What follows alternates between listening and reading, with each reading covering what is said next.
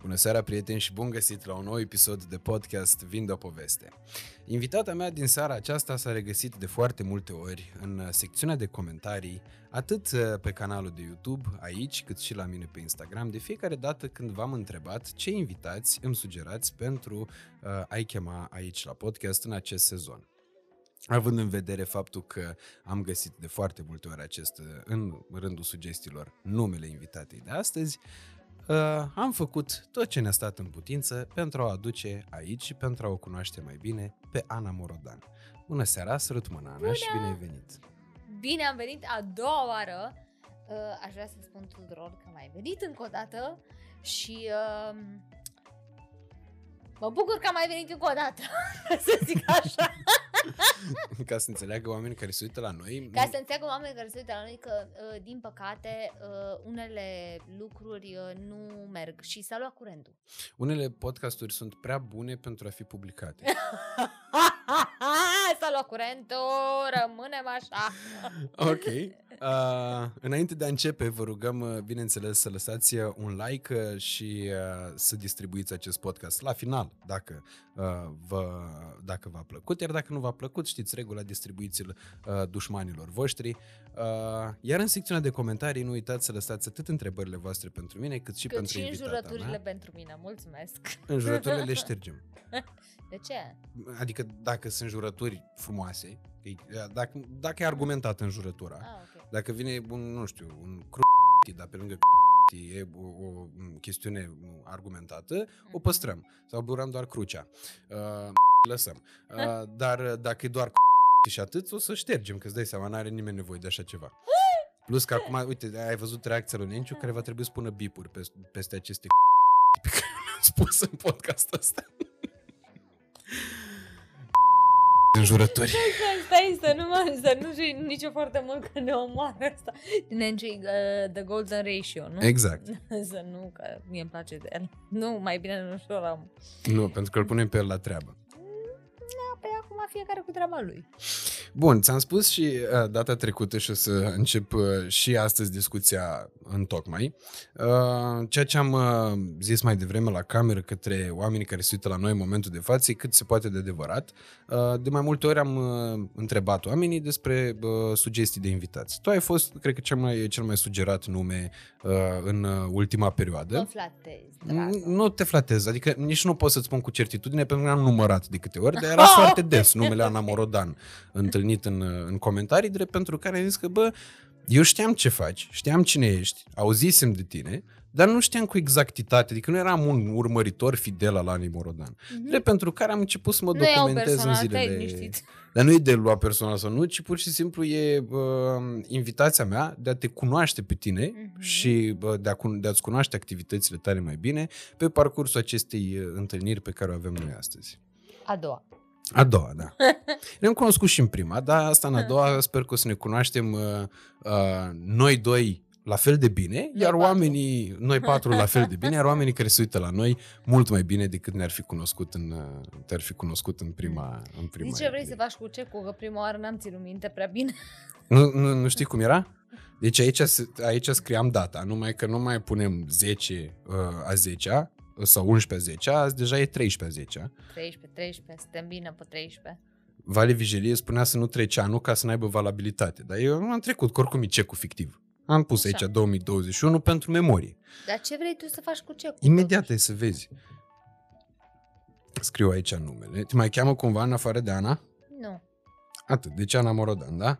Și aici să mă scălesc eu cu semnătura mea de medic și îți mânez acești primul milion de euro fictiv din viața ta. Ok, și asta e o capcană mică ca să-ți spun dacă am un milion de euro deja sau nu. Dar îți mulțumesc pentru acest milion de euro fictiv, este primul pe care l-am din viața mea. Primul fictiv. Eu am zis tot ce am avut de zis, îți mulțumesc pentru el, o să-l uh, prețuiesc. Ok. Ce-ai face dacă tu ai primit, de exemplu, degeaba un milion de euro? Să presupunem prin absurd că s-ar putea întâmpla așa ceva. Dacă ar cădea din cer un milion de euro, ce-ai face cu el? Mm. Probabil că l-aș împărți pe bucăți. Uh, o mare parte s-ar duce pentru uh, reîmpădurirea zonelor defrișate din România, pentru că țin foarte mult la asta și pentru că Mi se pare la mintea cocoșului că fără oxigen nu poți să respiri oricâți bani ai avea. Probabil că o parte aș pune-o pentru a le face uh, bucurii prietenilor mei. Uh, și uh, o parte aș pune-o ca să-mi cumpăr eu vaze și văzuțe și alte tâmpenii care îmi plac și cealaltă parte aș ajuta oamenii care chiar au nevoie de niște bani. Ok. Asta cu împădurirea era și în prima variantă. Bine, în prima variantă toți banii s-ar fi dus pe împădurire. Mm. Am uh, ascultat și în podcastul uh, lui Mihai Morar despre problema cu uh, brazii de Crăciun. Uh, e limpede cât te um, preocupă uh, chiar spre Da, fascinație. dar e un tâmpis, trebuie să recunoști că e un tâmpis. Mai Să te îmbraci nici, de măcar, Crăciun? nici măcar nu este o tradiție creștină. Asta este o tradiție păgână care a fost preluată de creștinism. Adică să defrișezi, sigur că m, la oraș, să zicem, vin din pepiniere, da. La țară oamenii merg și defrișează din pădure, știi? Dar nu Ca să defrișează ce? tot bradul, taie numai vârful. Așa spunea și Mihai Morar, acum Nu. dăm voie să-l citez. Nu taie doar vârful, crede-mă, eu am crescut la bunici foarte mult timp, taie tot bradul. Păi și ce făceau cu tot bradul? Că de nu încăpea nici Îmi măcar la puneau în primărie casă, tot Dar stai bradul. puțin, tu ai senzația că sunt doar brazi de 4 metri sau cum? Ah. Sunt și brazi de 1,62 mărimea mea, Ok. să zicem, care intră într-o casă și Ok. taie. Dar tu când erai mic aveai brad? Da. Pentru că pe mine m-a fascinat întotdeauna. Aveam un prieten care era pă- prieten cu un pădurar. Deci tata avea un prieten care la rândul lui era prieten cu un pădurar de la Fălticeni. Aproape de Iași. Masomen, 100 de kilometri. Și venea ăla de fiecare dată cu niște brazi. Cel mai frumos era bradul de la mine din casă, pentru că altfel făceam foarte urât. Dacă nu era cel mai mare, că asta era criteriul meu, trebuia să fie mare. Eu fiind mic și ca și Vrei copil. să-ți de- dau acum cu vinul ăsta sau cum? Vrei să continuăm pe subiectul ăsta sau... Nu, care-i dar ideea? sunt curios. Cum, cum era Crăciunul pentru tine când erai mică? Pentru că mie îmi plăcea foarte mult, adică de asta vreau să aud de ce unui om nu i-ar plăcea Crăciunul. Uite, hai să-ți spun uh, un lucru și sunt, eu sunt în general un om foarte asumat. Uh, eu am crescut într-o familie foarte Adams Family-like, ca să zic așa. Ok. Și Crăciunul pentru mine era nu neapărat o sărbătoare foarte frumoasă, dar o sărbătoare care se întâmpla, ca să zic așa. Uh, nu înseamnă nimic pentru mine Crăciunul. Mm-hmm. Uh, la fel cum nu înseamnă nimic pentru mine nici Revelionul. Eu, spre exemplu, celebrez începerea unui nou an sau unui nou ciclu de ziua mea. Asta fac și eu. Înțelegi? Da. Nu, la mine nu există, aoleu, Revelion, vai de mine, rezoluții, nu. Anul nou începe când mai împlinesc încă un an. Mai mulți ca tine, din păcate, că am observat înainte să începem câți ani ai. Dar de ce zici că e din păcate? Eu când, de exemplu, când aveam vreo 20 de ani și toată lumea îmi, îmi invidia și mai mult tinerețea față de momentul de față, uh, îmi doream să am 25, 30, că mă gândeam că dacă o să ajung la 30 de ani o să fiu mai înțelept și o să fiu mai, uh, o să am mai multe cunoștințe și așa mai departe. Uh, cât s-a schimbat din viața ta din momentul în care aveai atât 25 de ani, ce făcea Ana Morodan la 25 de ani, cum era Ana Morodan la 25 de ani și ce s-a schimbat față de Ana Morodan de acum de la 36. Uite, vezi, se vede că nu mă cunoști foarte bine. Unul la mână făceam un... uh, eram ironică sau mai mult cinică. Îmi place foarte mult cinismul, sincer. Uh, nu mi-aș mai dori să am 25 de ani. Deloc. Mi se Ok. pare că pe cum înaintez în vârstă vine o... Vine o înțelepciune de viață pe care n-ai de unde să o găsești decât trecând prin viață. Nu nici din cărți, nici din filme, nici din nimic, decât trecând prin viață. Și vine o liniște, sau poate cel puțin pentru noi femeile vine o liniște. Eu n-aș mai vrea să am 25 de ani, mi se pare mișto să am 36, oricum eu nu realizez că am 36. Da, e simpatic pentru mine să fac mișto de voi, așa gen, ai 25 de ani. Mm. Dar uh, nu, n-aș mai vrea să am 25 de ani. Succes cu toate nebunile prin care treci, zgroasnice. Dar ce făceai tu la 25 de ani, în afară de faptul că erai... uh, Ceea ce știm e că erai avocat. La 25 de ani eram uh, eram o domnișoară care avea același stil care îl are acum. Am- Eu am același stil în clasa a doua. Uh, eram în Arad. Eram un personaj complet atipic pentru un oraș mic. Eram un personaj controversat ceea ce observ că se menține și într-un oraș mare. uh, și în general încercam să mă găsesc uh, pe mine, știi? Uh-huh. Uh, și în rest munceam, muncesc de la 15 ani și cred că cumva, într-o manieră foarte stângace, chiar încercam să mă găsesc pe mine sau să fac pace cu cine sunt eu. Asta mm-hmm. făceam la 25 de ani. Care erau și eram, tale atunci? practic, proaspăt despărțită de iubitul meu din liceu. Aveam o pisică, o casă care avea un etaj interior și uh, niște dușmani care ulterior m-au devenit foarte buni prieteni.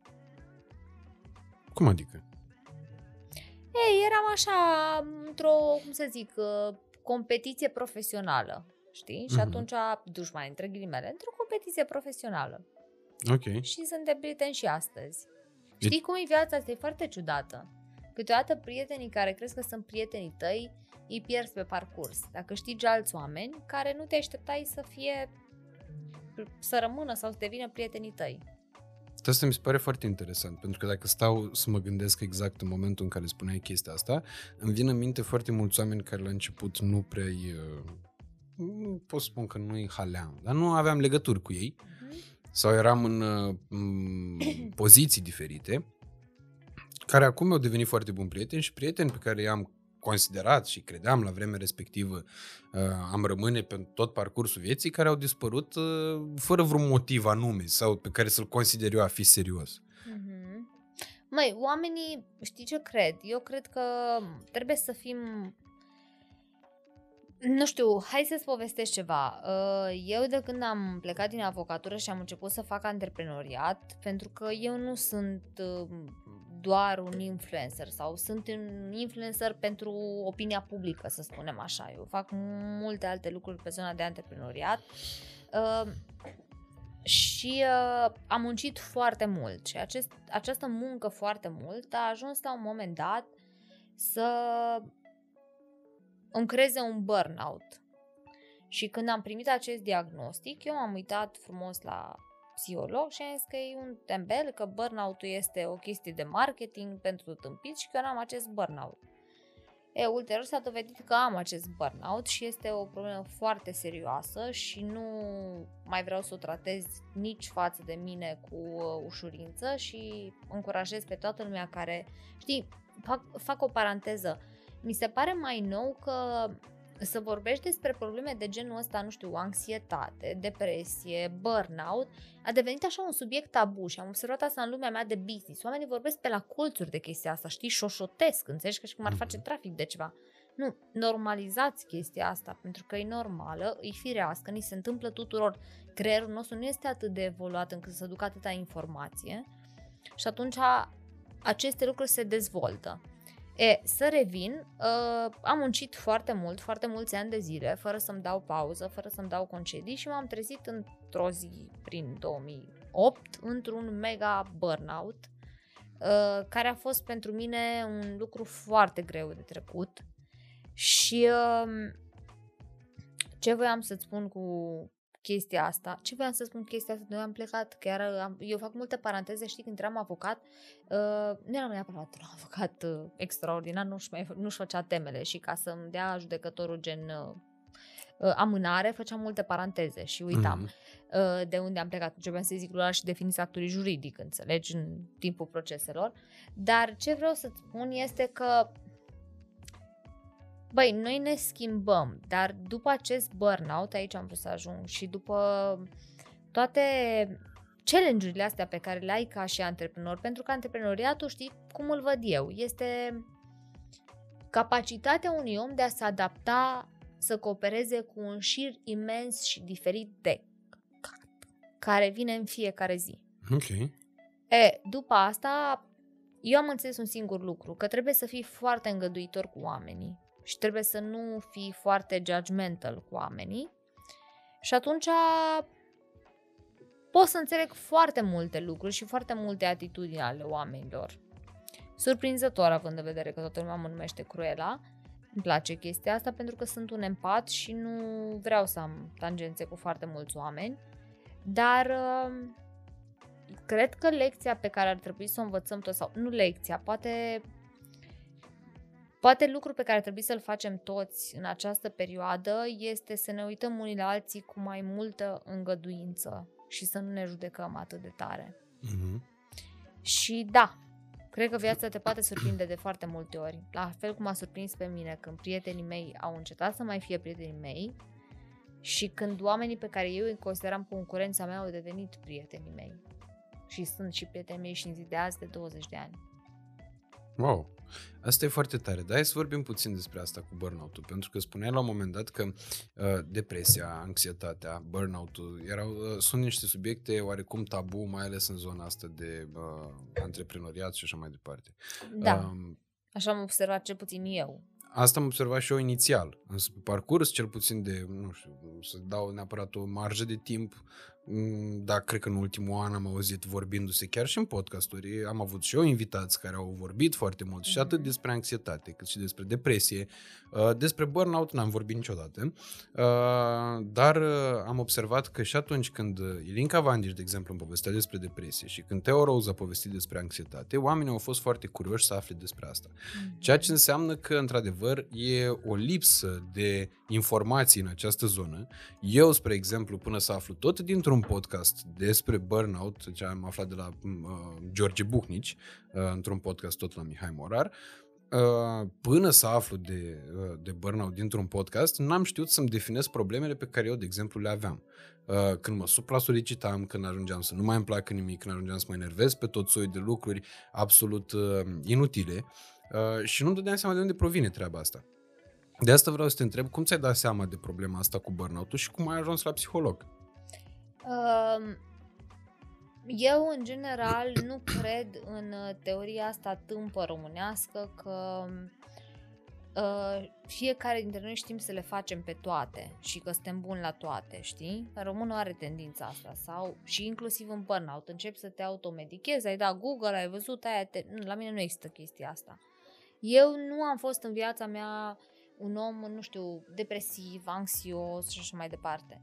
Am vorbit despre asta, nu știu dacă e mai cazul să vorbesc, că nu vreau să plictisesc pe nimeni și nici într-un caz, poate pe oamenii care se uită la noi. Am vorbit despre asta de multe ori și la televizor, am primit și eu, ca și tine, foarte multe feedback-uri și întrebări și uh, mi s-a părut ciudat cumva că am primit și aplauze și felicitări că am avut curaj să vorbesc despre asta.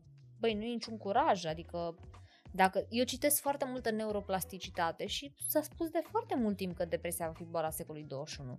Tu gândește-te că noi, uh, în 100 de ani de la Revoluția Industrială, am distrus planeta asta cât nu s-a distrus în miliarde de ani.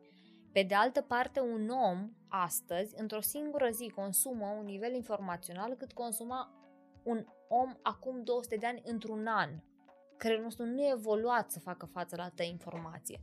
Plus că mai e și internetul care is not real life, dar foarte puțini oameni concep chestia asta și unde vine și o frustrare.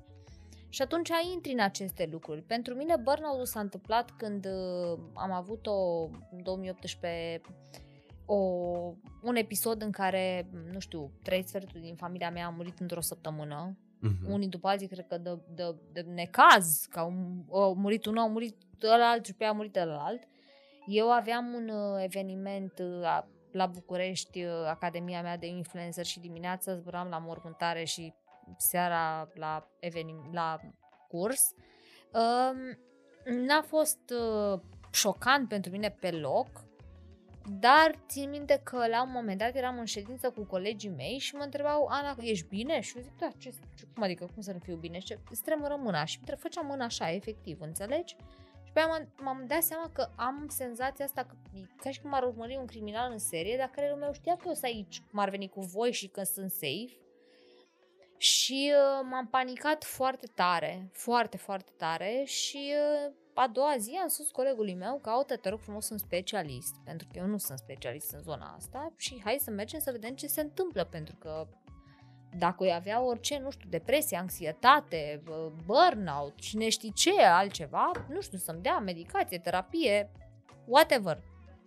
Și da, am fost diagnosticată cu acest burnout de două ori, pe care ți-am zis, prima oară am crezut că glumă de marketing, dar nu, nu este și este efectiv fondul pe care se creează celelalte celelalte boli, adică boli, astea nu sunt boli în primul rând, asta e foarte important. Astea sunt niște afecțiuni ale, ale personalității și ale caracterului care sunt pe axa 2. Pe axa 1 se creează bolile. Mhm. Înțelegi? Schizofrenia și alte lucruri. Pe axa 2 ai anxietate, burnout, borderline și așa mai De departe. ceea ce oamenii dintre cei mai superficiali ar considera că ești un om sănătos. Dacă n-ai boală de pe axa 1, înseamnă că ești un om sănătos. Dacă ar fi superficial, da, doar că tu dacă o trăiești chestia asta, na, nu e chiar plăcut, înțelegi? Și eu am făcut toate lucrurile care trebuiau să le fac uh, și sub supervizarea medicilor să ies din asta și mi-am și dorit foarte mult să ies din asta. Și am și ieșit din asta, crede-mă. Și am ieșit. Mie- Eu când m-am dus prima oară și mi-a zis, a, păi știți, dacă aveți burnout și anxietate, o să o aveți toată viața. Am uitat la ăla și am zis, bă, dacă eu trăiesc așa, eu nu mai trăiesc, îți spun clar. Mhm. Și mi-am făcut programare neurolingvistică mie și am zis că efectiv din 1 ianuarie 2019 nu o să mai am nimic. Ata mi-am spus chestia asta într-o demență luni de zile încât n-am mai avut nimic. Dar, pe de altă parte, uh, eu cred și din ce am văzut că foarte mulți oameni astăzi se confruntă cu o depresie funcțională. Știi? Ce înseamnă asta? Depresia funcțională e o depresie pe care o ai într-o formă moderată. Acum, nu sunt medic, eu spun doar ce Mhm. am citit și ce am auzit. Nu zic că ce spun eu este literă de lege. E un fel de depresie moderată pe care tu o duci pe picioare și ești funcțional, adică te trezești, te duci la job, îți faci cont, te duci, faci activitățile zilnice și se transformă într-o depresie funcțională.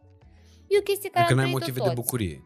Poftim? N-ai, nu-ți găsești motive de bucurie. Găsești motive de bucurie. Tocmai de asta se numește depresie funcțională. Găsești motive de bucurie, dar ai momente în care cazi.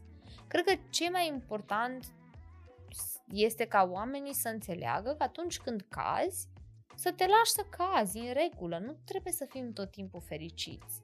Nu trebuie să fim tot timpul uh, perfecți. Este în regulă câteodată să o dăm de gard. Este în regulă să greșim. Este în regulă să ne penibilizăm. Este în regulă să, să nu știu, să nu fim cum aș- se așteaptă ceilalți de la noi de multe ori. Este în regulă, nu suntem roboți, nu suntem perfecți. Nu trebuie să ne judecăm pentru asta, nu trebuie să ne biciuim pentru asta. Mhm. Da, asta e și o presiune pe care societatea a pus-o către noi și după aia pe care oamenii de obicei la un anumit nivel de conștientizare încep să uh, se poziționeze pe ei într-o situație uh, sub presiune destul de des. Uh, însă, într-adevăr, da, iată, uh, lucrurile astea pot, uh, sunt, de fapt, foarte serioase. Într-adevăr, cred că există și foarte mulți oameni care uh, își găsesc ca scuză astfel de afecțiuni, cum ar fi burnout-ul, depresia, anxietatea și așa mai departe. Ei, de Ăla e fapt, un alt segment. fiind bolnavi ori de lene, ori neducându-i capul, Mhm. că există și această, și această problemă. Aud foarte mulți oameni care n-au de ce, ești să aibă. nebun? Nu sunt nebun. Sunt un om, Adică e părerea bolnav mea. de lene.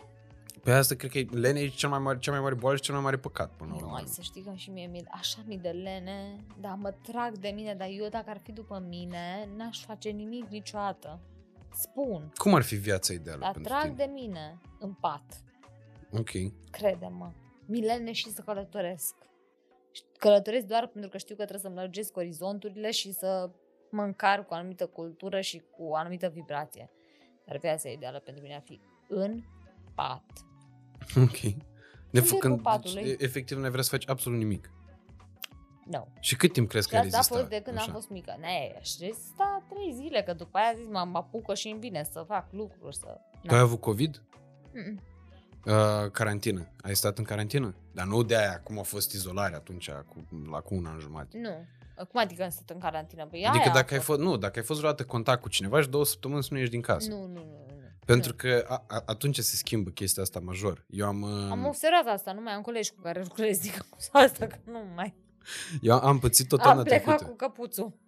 Crede-mă, Nu, e, ei- e crunt. E crunt. Adică pentru un om care își dorește să fie mereu înconjurat de oameni, în momentul în care ajungi... Aici ai subliniat corect. Pentru un om care își dorește să fie mereu înconjurat de oameni. Eu sunt capricorn. Eu sunt prin sinea mea un om foarte solitar. Înțelegi? Ok. Nu-mi place singurătatea. Nu-mi place singurătatea. Tocmai ți-am spus, hai să dorm cu mine, spun Berne, de- să facem... Uh, cum, a- cum, cum ți-am zis, mă, că facem Frontieră. frontieră de perne, înțelegi? Dar nu-mi place singurătatea, dar uh, sunt un om solitar de felul meu, adică nu nu ies la discotecă, nu-mi plac mulțimile de oameni și de asta eu n-am simțit nici uh, atunci, nu știu, izolarea sau cum îi zicem, de am stat două luni în casă. Da, stare de urgență. N-am, uh, n-am simțit-o grav, dar înțeleg ce vrei să spui și te rog continuă că te-am întrerupt. Nu, uh, iartă-mă. Uh, asta voiam să zic că uh, anul trecut când am stat câteva zile in- izolat, până s-a Nu, mă, negativizat așa un ci să contact. fumezi sau n-ai zis? De că- bineînțeles, poți să faci absolut orice. Nu s-a schimbat nimic, adică regulile rămân aceleași. De data trecută, aha. Exact. Uh, în acele zile cât am stat singur în casă, efectiv, și n-am mers decât până la Mega Image la cumpărături, uh, am crezut că tâmpesc. Efectiv, De am ce? crezut că A, tâmpesc. tu, tu, te, stai. Bine, eu te întreb acum o chestie tâmpă, că eu habar n-am nimic despre Zodia decât despre Zodia mea, care este, îmi pare foarte rău. We are the, like, Cea mai bună the zodie. royals Ok. of the zodiac. Pe asta pot să spun și eu despre zodia nu, mea. ne crede-mă, citește, că eu spun că Capricornii ce trebuie pe lumea asta. Ce zodie ești tu? Eu nu Uh, știu Leu. nimic despre zodie. Nu, cred că e bine. Sau cum ar spune Viorel de la Blăgești, Leoi. Da, Nu-l știi? nu, nu știu. Ai, fost, ai fost coleg de trust cu el. Trebuie să-l cunoști. Unde? La care dintre... La antenă. La care dintre... la care dintre... La antena a fost Trusturi. uh, mare vedetă. Nu știi? Viorel cu vulpița. Serios? Deci nu deci, unul când... Crede-mă că nu fac pe interesant, dar I so swear to God că nu mă uit la televizor. Tu mă crezi că nu m-am uitat la nicio emisiune cu mine vreodată, ever, și nu mă uit la televizor. Asta Eu nu am pot nici să măcar înțeleg. televizor în casă. Nu mă uit. Și iar pe internet, singura mea durere este că de ce nu se contabilizează și view-urile mele la story-urile mele, că eu nu mă uit numai la mine. Cum adică stai? Că n-am înțeles. De ce nu se contabilizează și view-urile mele la story-urile mele, că eu nu mă uit numai la mine? Deci tu te uiți numai la tine? Da, mie mi se pare că sunt așa, așa de zi, așa de tare mă distrez cu mine, că nu mai am nevoie de altcineva. E un singur IP, dar poți să faci mai multe, e, device-uri. Hai, vedeam mai sunt acum. mai multe conturi. Vedeam mai. Poți să-ți faci fanpage-uri singur. Am auzit că sunt vedete care au făcut asta. Bine, eu am totuși o demnitate la care țin, măi, băiatule. Păi da, dar nu spui nim- nimănui chestia asta. Te uiți doar tu la tine, atâta tot. Și tot tu îți vezi vizualizările Omule, la eu când story mă că uit nu la ți le mine în vede nimeni. oglindă și știu că eu mi-am făcut singură un fanpage, mi cam rușine. E la o mine. leacă deplasat, nu? Las, mai bine beau două pahare de vin, poate un pic mă amețez și aia mă uit la mine în oglindă, nu mă mai văd bine, văd două capuri și aia mă culc și e mai onorabil. Sincer. Păi Asta, asta pot să înțeleg cu faptul că nu te-ai uitat la nicio emisiune TV cu tine, pentru că asta am mai auzit și actori mari care nu se uită la filme în care îi joacă. Marius Manoli, de exemplu, nu se uită niciodată la, Da? uh, Ce tare, nu știam. la uh, Eu producțiile nu mă care uit că nu mă apare. mai interesează să retrăiesc momentul. Pentru mine televiziunea e doar un business. Uh, Primesc aproape săptămânal propuneri de emisiuni pe care să le fac sau să le moderez sau să le hostuiesc. Dar oamenii nu înțeleg că pentru mine televiziunea este un business și au acest argument, hai mă Morodan, că o să te cunoască țara. Și eu mă uit așa la ei și zic și ce? Cu țara îmi cumpăr diamante? No. So, it's either the money I want or it's bye-bye. Ok, Nu mă interesează prea mult faima. Faima și a venit totuși- de acem cu banii. de ce te-ai dus în... uh, De ce ai acceptat să mergi la Asia Express? Că ăla cred că a fost primul tău proiect TV. A, uh, nu, nu, nu. am Mare mai avut de înainte anvergură. nuntă cu scântei. Nu, nu, nu, nu, nu am mai avut Ce prieteni era? de la 11. O, n-ai vrea să știi ce nuntă cu scântei, te rog să te uiți la ea pe internet, că e superba. E ceva, O să o râzi emisiune de- matrimonială? Exact, eu care nu vreau să mă mărit. Eu când mi-am propus emisiunea, îi scriam sub, ma- pe sub masă, îi scriam mesaj colegului meu și Jean-Claude, suntem la camera ascunsă, ăștia îmi propun să prezint o emisiune de denunț. Eu care zic păstă tot că nu vreau să mă mărit, fiind avocat specializat pe divorțuri, deci realizezi. Deci te, te erai fan divorț. Cum să Nu sunt fan divorț, dragă, nu vreau să mă mărit. Ce ai cu, ce ai Ah, cu concubinajul? ok. Nu e ok? Nu putem sta în concubinaj? Ce? Ți-am zis să vii să te dormi cu mine și îți fac așa, potecă, îți fac ce am zis că-ți fac. Frontieră. Frontieră, dragă! Înțelegi? Dar asta nu presupune că trebuie să fii un concubin ca să facem asta. Nu! Suntem prieteni cu frontieră. Ai. Dar asta nu e, nu e nicio încadratură Nu, legală dar în pentru sensul asta. că putem, Încadrare. pot să stau cu cineva, cum am și avut relații, ultima a fost de 8 ani jumate, concubinaj. Am, prim- a fost, am primit un inel de logodnă, am zis că da, vreau să fiu logodnica lui care o să dureze toată viața. Ce să Ok. vezi. Dar nu, uh, nu sunt neapărat fan eu căsătorie neapărat, dar n-a fost prima mea emisiune Asia Express. Dacă mă întreb de ce m-am dus în Asia Express, nu știu să-ți răspund. Mi-a luat Dumnezeu mințile La trei zile după ce am ajuns acolo, m-am dus, țin minte, la Robert și la Mona. Uh, E o echipă de producție pe care o iubesc în continuare și cu care am rămas prieteni și am zis lui Robert, te rog să-mi duci un act adițional, semnez că nu mai vreau nimic, niciun film, nici nimic. Scoate-mă de aici, la care Robert s-a uitat la mine și a zis, dar nu crezi că te-am hărătit mai bine ca pe x ca să pleci când vrei tu acum stai aici. Am crezut că mor. Am uitat la teleșpan și am zis câte medicamente ți-ai dus. Teleșpanul își dusese medicamente de răguțul de el. N-avea probleme cu articulațiile, dar el avea și medicamente de articulație. Și am zis, ai vreun calmant? Da, dăm șase. Când am ajuns, țin minte că prima oară după șase, când am ajuns la Gina, mi-a zis, Gina zice, tu te mai uitai la mine, te uitai așa pe sus. Mă rog, e, mi-a luat Dumnezeu un pic minții de acolo, da. Și știi de ce mi l-a luat? Pentru că uh, și-au dorit foarte mult să mai aibă în emisiune și m-au tot, uh, m-au tot, uh, au tot venit la mine și am, am început să-mi placă foarte mult și să îndrăgesc echipa și nu m-am uitat la, uh, noi am fost a doua ediție de Asia Express, m-am uitat la prima. Mhm. Da, de, dacă mă uitam la prima cu ou ăla, crede-mă că nici pentru un milion de euro nu mergeam. Și mi-am trecut în contract foarte clar că eu nu pun mâna pe nimic ce să dărăște reptilă, șarpe, nu, exclus. Și m-am dus, mă rog, și am venit înapoi și după ce am venit înapoi, vreo șase luni, fugeam uh, pe drum în roche de seară, ziua și cu trenă și cu tocuri spre Mega. Și colegul meu zicea, fă, dar de ce fugi? Păi mă la Mega, dar de ce trebuie să fugi? Deci, da. Am supraviețuit și aceste experiențe, ca să zic așa. Ok, da. Um, ziceai că dacă ție ți uh, îndeplinește uh, o cerință financiară, o pretenție financiară, o participare într-un, în cadrul unui proiect TV, accepti, dacă nu, nu. Cum te-a ajutat Asia Express mai mult? Sau, mă rog, toate emisiunile TV, Mask Singer, toate pe care le-ai făcut, asta cu bă, căsătoria, m, cum îi zicea, că am Mm. uitat. Și prietenii de Nuntă- la 11 am făcut. Da, ideea este că, știi care e chestia? Undeva se oprește la mine, da, televiziunea pentru mine este un business, într-adevăr. Dar, ca eu am un principiu de business care se aplică și în televiziune. Eu nu fac orice pentru faimă și pentru bani. Adică undeva la mine se oprește Mhm. știi? Când simt eu că nu e ceva ce vreau să fac sau nu mă reprezintă, nu fac. O să-mi dai un milion de euro cât mi-ai scris aici. O să zic, ia ți nu fac asta. De asta vreau să te Uh, întreb. Cu ce m-a ajutat? Nu, dacă te-a Uh, ajutat direct, financiar, sau dacă pur și simplu Sigur. participarea acolo ți-a adus o creștere mult mai mare a business-urilor tale.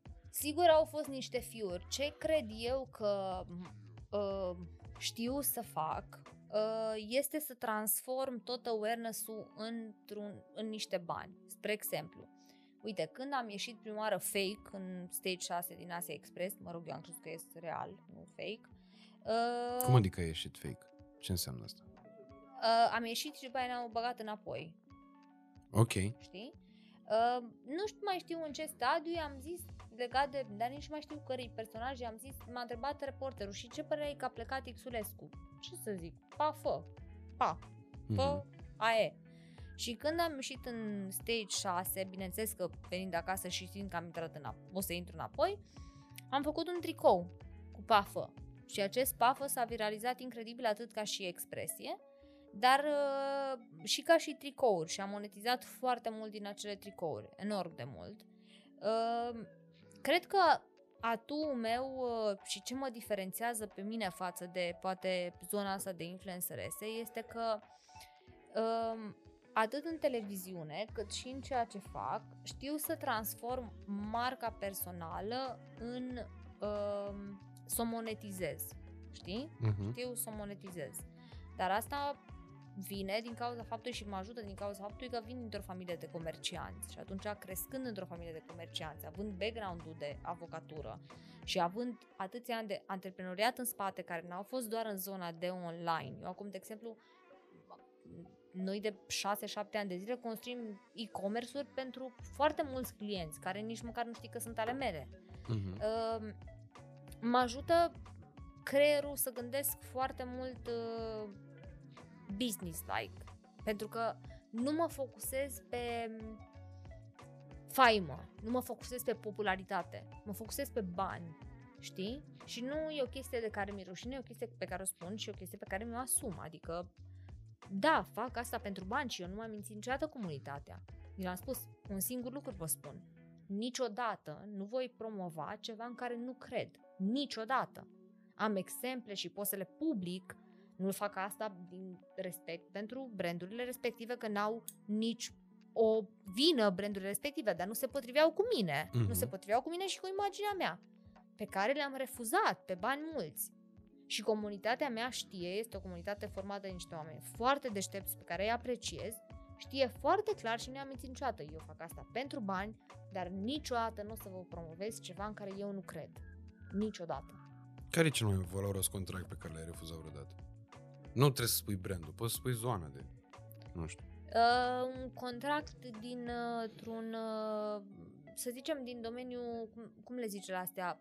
Se, măi, nu, vă, nu vreți să știți ce am pățit. Dar uh, se, se numesc, mă rog, la Arad se numesc spiritoase băuturile astea. Alcoolice. Alcoolice, nu știi? Depinde, spiritoasele stăriile, asta nu e Da, spiritos, mă rog. vinul. se numesc spiritoase, toate Ok. băuturile, știi? Și am primit un con- o, o propunere și se numea Spirits, știi? Și zic, bă, ăștia, ori- știi că acum ai trendul ăsta cu spiritualitatea, cu toate nebunile, toți o iau pe ayahuasca, pe vraci, pe șamani, pe... N-ai văzut, nu, nu vrei să știi că te ia cu leșin, reichiști și așa mai departe. Și zic, bă, ce bă, contract ăsta cu spirit, spirit, spirit și la un moment dat... Poate îmi era vine- spirits, nu vine spirits. Clau și ce frate, nu e niciun spirit nebuna dracului, că dar nu zice cineva să promovezi un spirit pe care nu vede nimeni, este un, o băutură alcoolică, zic. A. Uh, da, a fost un contract pe care l-am uh, refuzat, a fost un contract mare. Poți să ne spui o Da, sumă? de-a lungul, nu. Pentru că nu, mie, știi care e chestia? Uh, Nu că nu spun ție că sunt aici, dar nici la televizor, nici nicăieri, uite, m, poate data trecută the fail, uh, the fail option, uh, am vorbit despre asta, dar uh, mie nu-mi place să vorbesc despre bani sau, nu știu, mă întreabă oamenii cât costă inelele tale și eu nu le spun cât costă. Știm le cât costă, eu noi le cel spun puțin. doar, voi, da, voi, voi nu mai ziceți. Uh, Eu le spun doar că pentru mine fiecare inel, de asta și le și port, doar, doar astea, pentru că fiecare reprezintă ceva în evoluția mea și m-a, e o etapă în evoluția mea sau este uh, ceva ce pe mine m-a va ajuta să cresc sau, uh, nu știu, ceva care vreau să mă aduc aminte de un moment pe care vreau să-l fac sau nu mai vreau să-l fac. Nu văd, uh, nu văd bunurile ca fiind ceva valoros în bani, ci ca fiind ceva valoros în lecții sau ca în, în amintiri, Mhm. știi? Și nu, nu am, desigur, absolut nimic cu nimeni care vorbește la televizor sau în podcasturi despre sume sau despre bani, pentru că eu nu vreau să fac asta și îți spun de ce.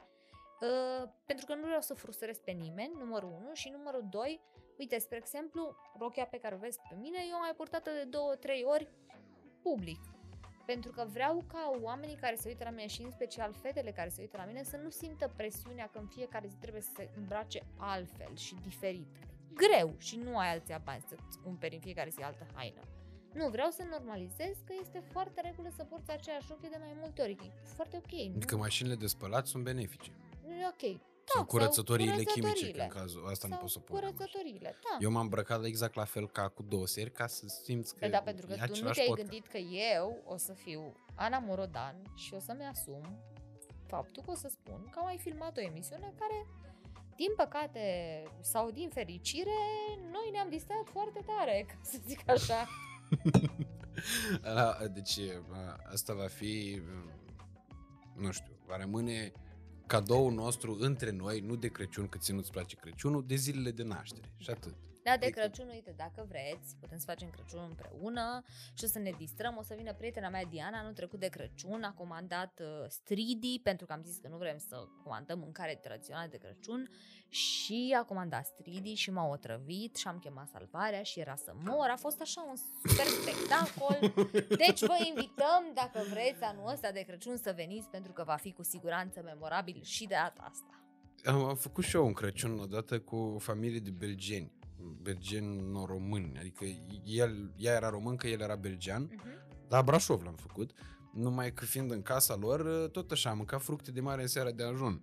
Vrei să vezi cum era fața lui taică nu știi? Că moldovean, el fiind bucovinean de origine, să-i dai să mănânce stridii și calamari de noapte de ajun. Dar la voi ce se mănâncă? Că eu sunt de la Arad și voi sunteți fix din aia altă parte. Noi ne adică- otrăvim la fiecare Crăciun, nu știu, să- dar cu cantitate, nu Da, cu... mie știi ce, cel mai mult îmi place să mănânc de Crăciun, îmi place să mănânc cardaboș. Aveți așa ceva Avem voi? și noi, da. Cu muștar. I love it. Mm, Dana Hrean, Budeanu, ne îmi facem pare hrean. rău, ești prietena mea, te iubesc, dar I really love eating this. Ești prieten cu Dana Budeanu? Da. Nu știam asta, Sunt. mi-a dat bloc pe Instagram. Oh. Sunt, sunt foarte trist de când sunt data asta. Am două persoane pe care mi-aș dori mult să mă Da, scoată nu e la un bloc om de pe foarte Instagram. deștept și foarte blând și foarte cald, să știi. Eu mi închipui, adică eu nu aveam nicio problemă cu ea. Uh, Adică aveam Dar o poate îți problemă dau și eu mâine bloc acum și ce? Nu să sufăr, îți dai seama. Ei, eu o să super pe naiba, nu stai nimic. Ideea e că mi-a dat bloc, mi-a dat, prima, primul care mi-a dat bloc a fost Mircea Bade, pe care îl iubesc foarte mult, după aia mi-a dat bloc Dana Budeanu.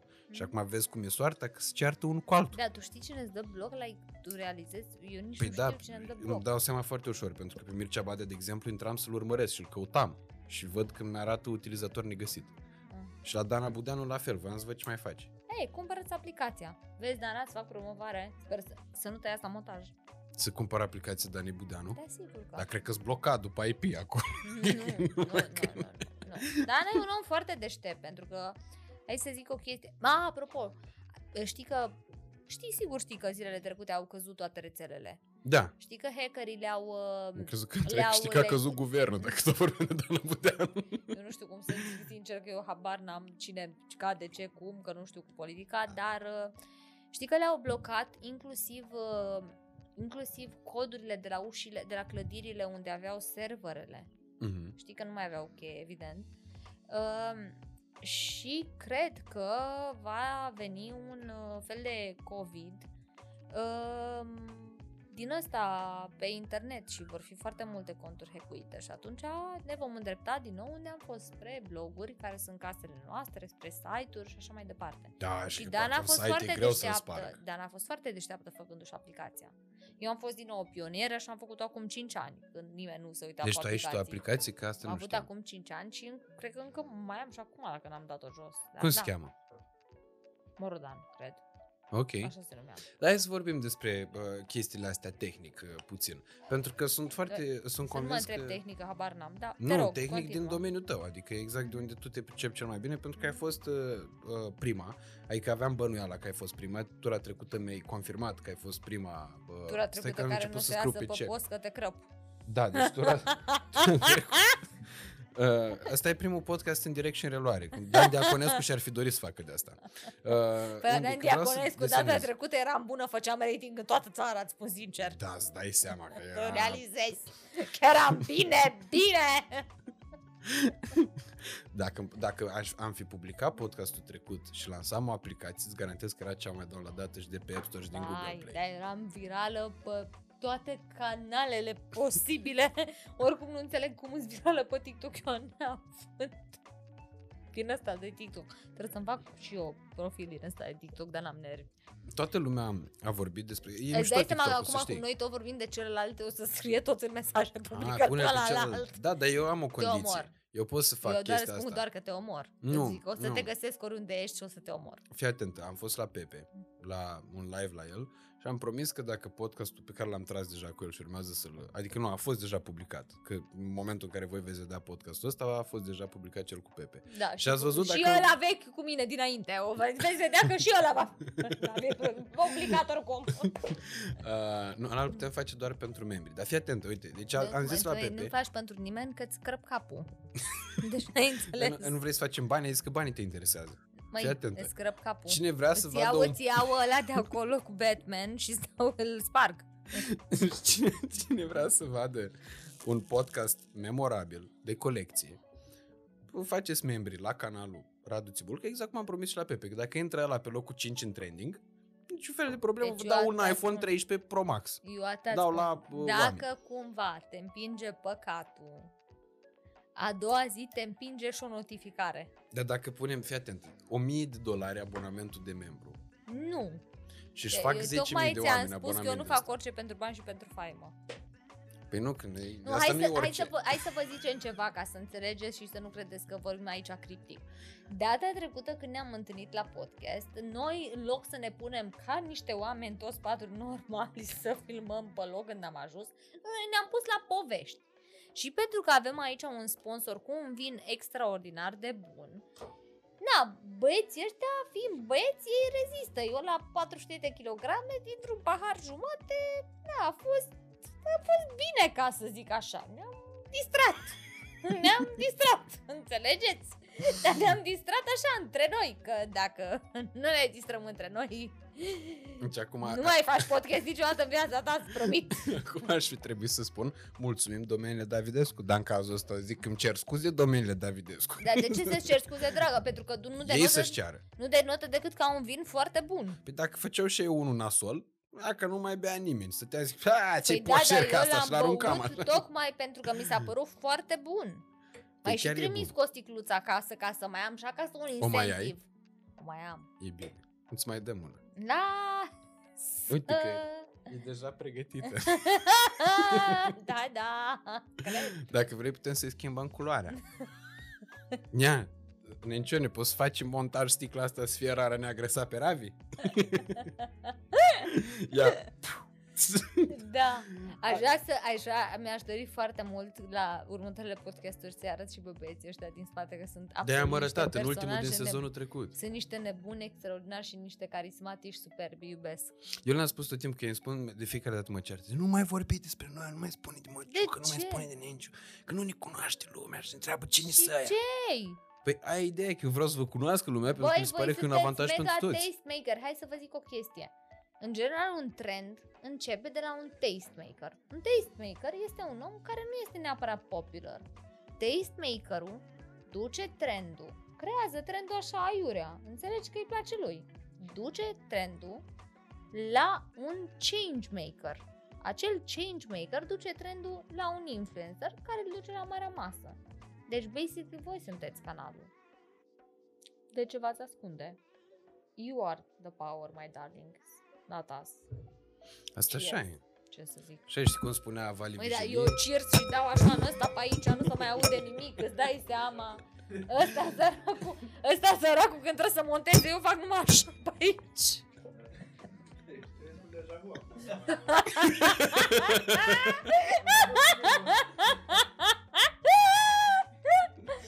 și când te gândești că pe tine mă bazam să mă salvez, mă, și m-ai lăsat așa să pe aici așa, la infinit. Și mai ai și ta- de- tatuaj cu The Golden Ratio, lasă-mă în pace. Nu, eu Ah, păți bulca, o să eu vă spun. Deci eu pe ăsta mă bazez să mă salveze. Na, nu mai. Pe pe mine? voi. Da. Nu mai, nu mai. mă apucă râsul. Pe, pe tine nu mă, mă, nu, nu mă, erai ultimul care mă, mă bazam să mă salveze, dar uite-i pe ăștia care par super drăguți, super simpatici, super de treabă, m-au lăsat să... Înțelegi? Și tu, drăguțul de tine, m-ai salvat. Cum? Că nu mai- eu n-am conștientizat, adică eu, eu Păi sunt de nu că părere... noi doi eram bine amândoi, cred că. Nu, înțelegi? Nu, nu, nu, era...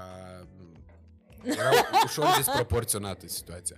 Așa. Deci de ce ai vrut să mă mai întreb? Dar nu știu, începuse mie deja știi să ce mi se răspunzi la pare întrebare. super? Că tu ai aici... Stai să... Dar eu nu să- citesc Tu asta. ai aici niște foi, am Că înțeles spar că aici deștept. ați niște scrisuri.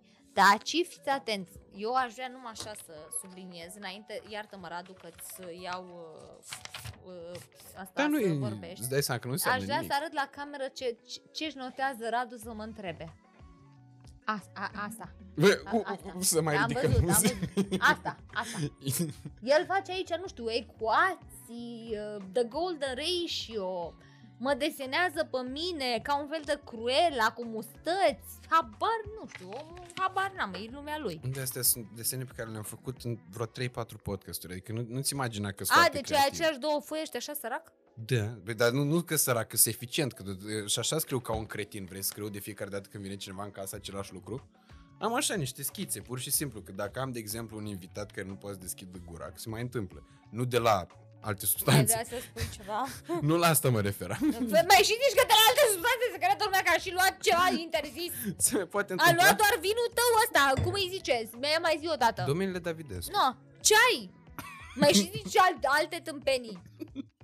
Deci asta e toată situația, că îți dai seama, se poate întâmpla ca un invitat să se panicheze sau eu să se Dar și tu faci emoționeze. economie de hârtie, te iubesc teribil pentru că hârtia e făcută din arbor, copaci, deci da. foarte bine, așa. Și eu be- vezi că toți brazii, deci de când s-a uh, subt treaba cu omul la Fălticeni, adică practic din mom- ăla care aducea Adică brazii. de când s-a subt treaba Adică nu cu mai omul aducea de la brazii de la Fălticeni, Fălticeni. Dementul naibii. S-a dus, Cum să folosește această expresie, nebunule? s-a dus la vale combinația, adică s-a dus la vale. Au apărut brazii de Normandia și am cumpărat de aia. Pauză, trebuie să merg la baie. Chiar vei spune în pauză?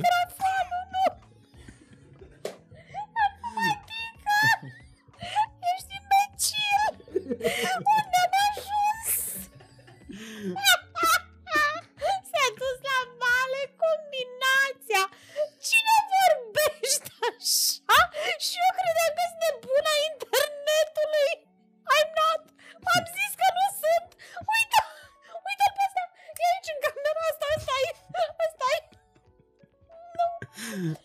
Te rog, continuă. Că ăsta e adevărul. Adică Te- n-a mai venit rog, omul să continuă. aducă...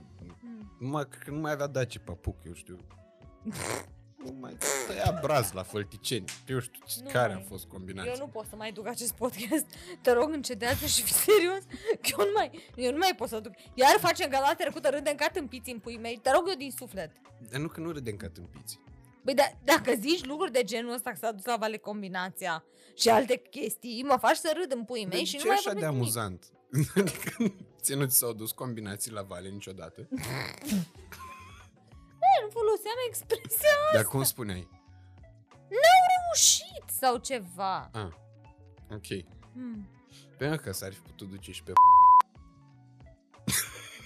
Adică că E asta că s-a dus la vale a fost ok. Teleascultători și tele... Cum le zice? Care se uită la noi? Tele... Tele... Tele... Vizualizatori. Vizualizatori. Prieteni, că eu așa îi Uh, numesc, vreau prietenii să vă noștri spun de un aici. singur lucru.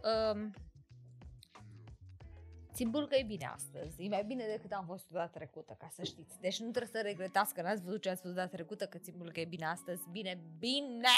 Stați să vedeți ce, ce urmează. nu, hai să vorbim puțin serios despre o singură chestiune, Ok, zi. momentan, momentan zi, o zi, singură zi, chestiune, zi, pe care ai zi. început deja să o uh, aduci în atenție și uite, mai fac un cerc lângă triunghiul ăsta aici ca să fac uh, masonerie. Uh, la ce mă gândeam? În momentul în care ai spus de platformele care au căzut, am mai auzit uh, oameni care și-au Asta pus să mă închid întrebarea. aici în lanțuri, eu nu mai plec acasă. Păi da, vă spun. Nu, nu știu unde am ajuns. Doamne, Dacă mă urmărește cineva pe internet, sunt aici la un complex rezidențial nou, nu știu unde, dar în București. Să mă Stai în caute spate la cineva. Romexpo. Așa. Nu spunem numele complexului, că noi am discutat cu ei să facem barter și dacă n-au vrut să fie sănătoși. Eu n-am spus numele că l-am și uitat. Stejarii se cheamă aici, na. Zi, mă! Cosmopolis, că turci, prieteni de-a mei. Na. Așa se H1 cheamă. Bipera la X se cheamă, credeți-mă. Vezi ce frumos l-au făcut. A upgradat pe Cosmopolis. I-au adus tapet de astea. Frumos. Bun, hai să uh, uh, te întreb serios despre treaba asta. Nu, întreabă, mă. Să, toată lumea s-a întrebat în momentul în care au căzut rețelele astea cum ar fi viața dacă ar dispărea. Facebook, Instagram, WhatsApp. Tu ai fost primul om care a făcut influenchereală în România. Deși atunci nu se chema așa, se chema blogging Da, în vremea respectivă. După care ați trecut de pe blog pe Instagram. Totodată a crescut și comunitatea, uh, au crescut uh, și bugetele companiilor uh, de advertising și de marketing care au uh, înțeles aici te contrazic. Da, te rog, continuă. Zici că nu? Termină întrebarea și îți răspund. ce ai face tu dacă, de exemplu, întrebarea principală asta e, uite că e ca la 40 de întrebări asta, e cu mai multe întrebări dintr-una și pe ecran apare alta. Pus, pui nenciu de asta, întrebare maro. Pui așa. Ce ai face tu dacă ar pica Instagram, Facebook, toate rețelele astea, inclusiv TikTok-ul ăsta care nu-ți place, dar care e foarte mișto, să știi. M-aș pune un pahar de... Ce? Cum se De, numește? asta e erozia rară neagră.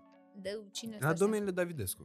M-aș pune un pahar, le-aș suna, le-aș suna auz, le-aș striga din, ăla al birou, din biroul lui pe acolo și aș zice, dragule, de astăzi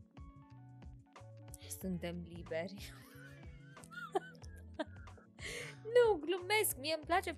Mă uit la mine de multe ori, am un folder se numește Keepables și mă uit la contentul vechi și de câte ori mă uit la contentul vechi, recunosc și nu-mi pare rău, gândesc, God, I'm so special.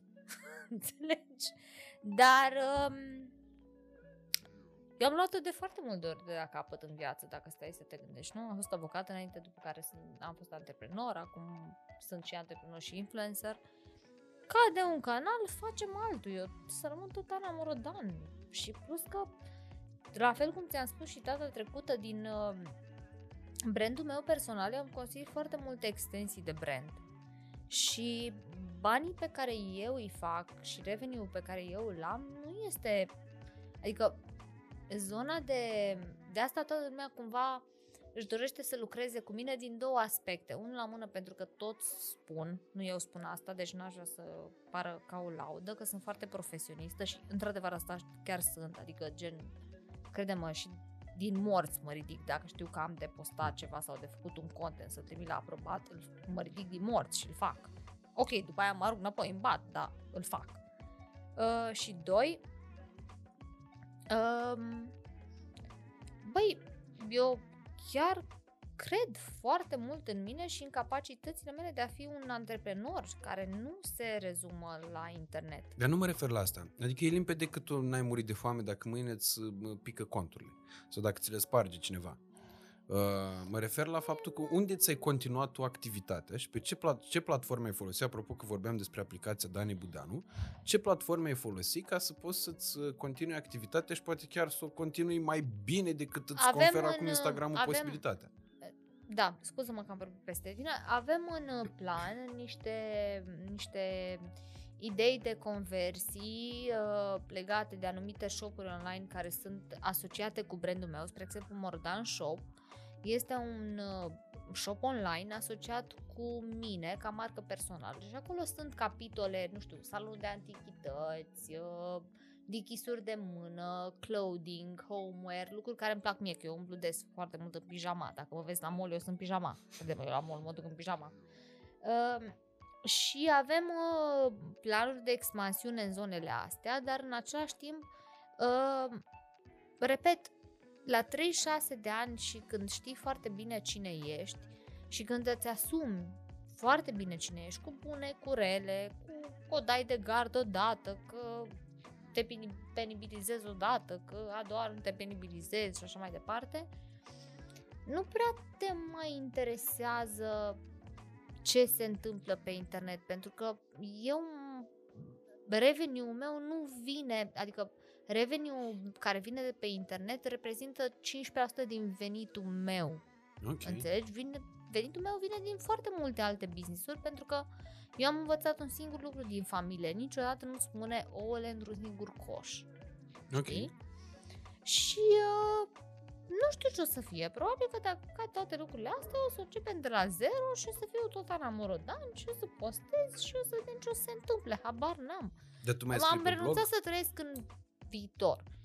O să vreau să încep să scriu din nou pe blog, uh, doar că o să scriu pe blog într-o manieră un pic foarte diferită, adică blogul o să-l folosesc ca un canal pentru ceva ce am vrut să fac de foarte mult timp, ceva ce am de foarte mult timp și uh, o să-l folosesc pentru asta și probabil o să-l folosesc dacă e cazul și pentru endorsing. Nu e problemă. Pe YouTube ai activat vreodată? Am, cred. Da, cred, da! Da, că am avut și un reality show, bine că mai am să aminte. Da, am avut și un reality show al 5 episoade, zileți-vă, până am plictisit. Uh, da, am un canal de YouTube unde am pus multe chestii, am avut și un reality show de 5 episoade după care l-am lăsat pentru că tot timpul am prioritizat proiectele care mă aduceau mai mulți bani, știi? Uh-huh. Dar da, am un canal de YouTube, dar nu pot să spun că mă îngrijesc de el, adică nu postez content săptămânal sau cred că am postat de pe, pe YouTube de 2 ani, adică nu știu, dar am un canal de YouTube. Nu mă întreba câți follower are sau așa că habar n-am. Nici nu știu cum să ajung la el, cred că Cred că dai acolo sus paramordan și te duci la canal sau ceva de genul. Cum vezi tu industria de astăzi uh, în domeniul ăsta, influencerilor, a creatorilor de conținut din mediul online? Uh, Cum crezi că se va, se va dezvolta în timp, în următorii ani? Măi, acum, știi cum, măi, nu aș vrea să par un fel de mafalda, sincer. Uh, mi se pare doar că astăzi suntem, uh, sunt prea mulți și uh, ca să poți să penetrezi partea asta de prea mulți, trebuie să fii cu ceva disruptiv, da?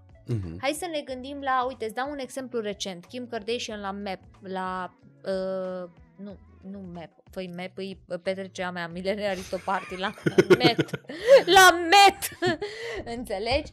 Ce, ce înseamnă MET ăsta? Uh, gândește-te că uh, la MET, uh, Kim Kardashian a venit îmbră- co- complet mascată, nu-i se vedea fața. Nici fața, nici Păi era nimic. pandemie. Înțelegi? Nu. Ah. nu. Nu, că nu era cu mască. Avea o cagulă. Se credea înțelegi? Nice White Shot cu Tom Cruise și Nicole Măi. Kidman. Ce mi s-a părut foarte mișto la ea este că a făcut un statement, mi-a plăcut. Sigur că au fost, a vorbit tot internetul de bine și de rău de ea. Ce-mi place de ea este că pe ea, ea funcționează în principiu foarte clar. Bine, industria de showbiz din state nu are legătură cu industria noastră. Acolo vedetele în primul rând au niște mentaliști. Aici managerii vedetelor, băi, nu îi interesează să le... Eu am, eu am, am lucrat cu vedete de clasa A, Ok. da?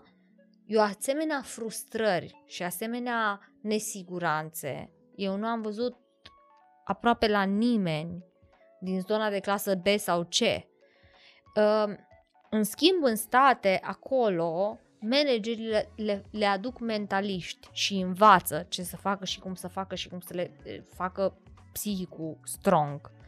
Femeia a demonstrat foarte clar că vin, nu mă arăt cine sunt deloc și cu toate astea o să vorbiți toți despre mine. Și mi s-a părut un statement extraordinar. Și de asta îți spun că trebuie să fie disrupție. Astăzi ce văd și ce mi se pare sunt foarte mulți oameni care vin la mine, eu am o parte de consultanță pe care Mhm. o fac. Și uh, în general vin tot felul de domnișoare, de fete, femei și zic, și ce știi să faci? Să mă îmbrac frumos. Și eu. Altceva? Păi, m, atât. Păi, nu atât, că asta știe să facă toată lumea. Uh, sau să sărim în haină mai nou. Știi că e asta cu TikTok-ul, sare într-o haină și după aia în altă haină și după aia în altă haină. What is that? What is wrong with you people? Faceți tot același conținut, înțeleg, vă duce view-uri, dar nu vă diferențiază. Nu vă creează diferențiere, nu vă creează o marcă personală recunoscibilă, sunteți toți la fel. Acum, drept este că și eu când am început eram puțin, dar și acum, în continuare, eu mențin disrupția. De ce? Nu pentru că este o strategie de marketing, ci pentru că eu, prin mine și prin felul în care eu sunt, oamenii îmi spun că sunt disruptivă. Realmente sunt disruptivă. Adică eu sunt un om foarte asumat. Sunt un om Mhm. super mega asumat. Tocmai am vorbit că am mai filmat o chestie care aia e, s-a întâmplat. Ce să vezi. Uh, cred că ca să penetrezi industria astăzi nu este uh, nevoie doar să te îmbraci de guț sau să c- recreezi aceleași contenturi pe care acum mai nou le vezi pe TikTok. Asta le face toată lumea. Cu ce te diferențiezi tu? Cu ce îmbun- îmbunătățești viața?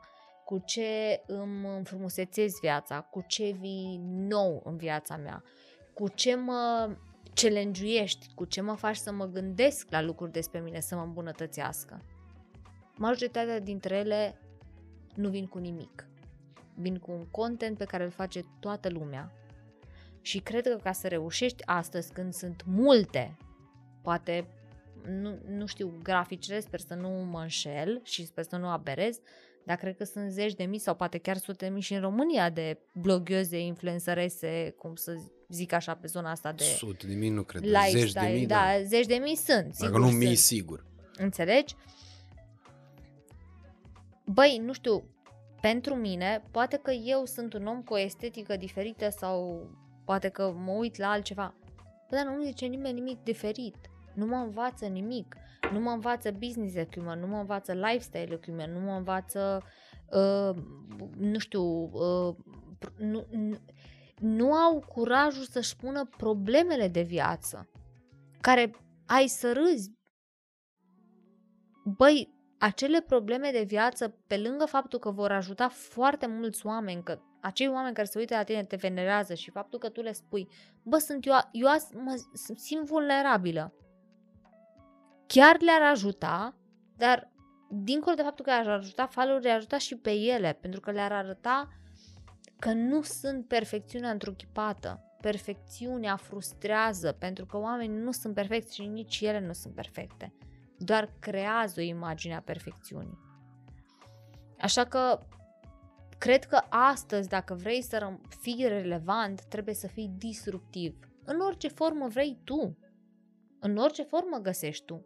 Trebuie să fii disruptiv și trebuie să nu-ți fie frică și aici de asta nu sunt disruptive ele. Pentru că le este frică că oamenii le vor înjura. So what? Nimeni nu o să te placă vreodată, indiferent ce faci. Ok, da. Uite, aici e ca și în cazul uh, subiectului despre depresie, anxietate și uh, burnout, care erau niște subiecte tabu și ulterior au devenit uh, ultra discutate pentru că generează hype. Uh, repet, dau, pot să-ți dau cel mai bune exemple de podcasturi în care s-a vorbit despre asta, iar materialele respective s-au viralizat. A fost Andreea Raicu la Mihai Morar, a fost Teo Rose care a venit și la mine și după aia a fost și la Mărut să vorbim despre anxietate. A fost Ilinca Vandiș care a vorbit aici despre asta și am mai văzut asta în foarte multe alte materiale. A fost, și eu am repet, fost prima acum un an jumate care s-a dus și a zis chestia asta. Ideea este, nu este despre podcasturi. Ideea este despre fetele astea care trebuie să spună nu în fiecare zi ca să ne poate plictisească. Bă, dar trebuie să zic, azi am o zi proastă. Azi mă simt prost, azi mă simt nu mă simt bine, nu mă simt în regulă, nu mă simt dispusă să postez, nu... Trebuie să spună lucrurile astea, pentru că le trăiesc, chiar le trăiesc, eu le cunosc și le știu și le trăiesc. Am câteva uh, micro-influencere sau inf- și unele chiar influencere pe care, cu care fac coaching și crede-mă că încerc să le explic de luni de zile, băi, te rog eu, ai curaj și zi asta și nu au curaj, li se pare că o să râdă lumea de ele. Și am zis, păi da, de ce? De ce vi se pare asta? Adică, până la urmă ai zis tu, Andreea Raicu a spus chestia asta. Dacă fata aia poate să spună chestia asta, e o fată care tu și-a apărut la TV de 20 de ani, pui mei, mm-hmm. adică pe bune, nu puteți să spuneți voi, sunteți, le dați oportunitatea comunității voastre să relaționeze cu voi. Faptul că le trans- transmiteți în continuu o imagine perfectă nu îi ajută, îi doar frustrează. Da, da, uite, exact asta vreau să-ți spun, că acum și chestia asta cu a arăta slăbiciunile, cu show-off-ul uh, punctelor slabe, a weak point-urilor fiecăruia, um, a ajuns să fie tot o treabă de marketing, pentru că s-au prins unii că prinde treaba asta cu drama și creează false probleme. Acnea, de exemplu. Se vorbește foarte mult despre acnee. Când, într-adevăr, da, pot să recunosc faptul că există oameni pe care și eu îi cunosc, care au avut probleme foarte mari cu acnea și au avut depresii generate de asta sau, mă rog, o stare foarte bine proastă. de cameră, că asta e important. Glumesc. Te rog. Dar Zi. Cum facem cu oamenii aia? Adică, cum vezi tu treaba asta cu cei care inventează o problemă de anul și mi-a ieșit un coș și mai să mă pozez cu coșul ăsta și să spun, vai ce problemă am, Băi, știi? Nu, asta... Numai ca să vorbesc despre o problemă. Hai să zic o chestie. După atâția ani de consum de social media, oamenii se prind când e fake reală. La fel cum eu îți spun sincer, eu mă prind când cineva vine și zice Aoleu, sufăr, știi, eu când am fost mică am fost neiubită, tata, mama, băi frate, toți am fost. Noi suntem toți gen- o generație a unor părinți care n-au știut să facă parenting pentru că ei se preocupau ce ne pun pe masă mâine, mă. Cineva uită că noi am trăit în comunism pe bune. Sincer, Știi? Asta e o chestie pe care mi-am dat seama, de care mi-am dat seama după ce părinții mei nu au mai existat. Păi am condamnat atât de tare până când mi-am dat seama într-o zi, frate, oamenii ăștia au făcut the best they could do with what they had. Oamenii ăștia chiar se preocupau ce pun pe masă mâine dimineață. Ei nu au avut oportunitatea ca noi, părinții ai acestei lumi, care probabil au, nu știu, au dus pe lume un copil la acum un an, 2, 3, 5, să aibă cărți de parenting, să aibă capitalismul, să aibă toate la îndemână, toate alimentele, tot ce vrei. Băi, cineva a uitat că părinții noștri sunt rezultatul unui regim comunist? Pe bune, îi blamăm în continuu și zicem, vai de mine, traumele mele vin din copilărie, de la părinți, de la... Băi, să ne relaxăm, părinții noștri au fost traumatizați la rândul lor. Tra- trăim o, o, o traumă transgenerațională. Și da, avem ocazia, noi suntem prima generație care chiar avem ocazia să o rupem. Această traumă transgenerațională să o conștientizăm, să zicem, ok, ata au putut să facă, ok, eu sunt aici, am și eu minusurile mele din cauza asta, dar pot să merg mai departe și pot să le rezolv. Hai să ne relaxăm și hai să ne la mai lăsați-mă frate cu acești uh, falși guru care vin să mă explice mie mindfulness și alte lucrări. Băi, pe bune, să ne relaxăm, că nu, eu nu, eu nu duc. Îmi pare rău, dar chiar nu duc cu, repet, acești falși guru care îmi vorbesc mie niște platitudini de duzină, care le-au citit niște cărți al Robin Sharma. Păi, lăsați-mă, vă rog frumos, eu citesc niște cărți care nu știu, au luat Nobelul, care sunt niște cărți într-un mare fel și pot să vă fac o listă dacă vreți și o postez ulterior la sfârșitul podcastului. Lăsați-mă, pe bune. Sunt, au și ei scopul lor, e foarte bine că fac asta, pentru cei care n-au citit, pentru cei care nu s-au informat. Dar nu mă puneți pe mine care citesc despre traume și despre chestii să-i înghit acum platitudini de duzină spuse în podcasturi că, vezi, doamne, hai să mai facem încă un podcasturi că un podcast că a făcut multe vizualizări. Lăsați-mă. Dacă ai putea să te întorci în timp, să schimbi ceva, ai schimba și dacă da, ce? Pă, știi ce? Nu. Nu aș schimba nimic. Și asta nu înseamnă că am avut o viață crescută în puf. Dar tocmai pentru că n-am avut o viață crescută în puf, m-a făcut să gândesc cu mintea mea, cu creierul meu, să nu fiu o oaie într-o turmă, să nu înghit platitudini și aberații de duzină, să știu să, nu știu, sedimentez grâu de uh, meghină, să știu să-mi dau seama că unele lucruri funcționează pentru mine, altele nu și să nu merg cu turma. Nu, nu aș schimba nimic.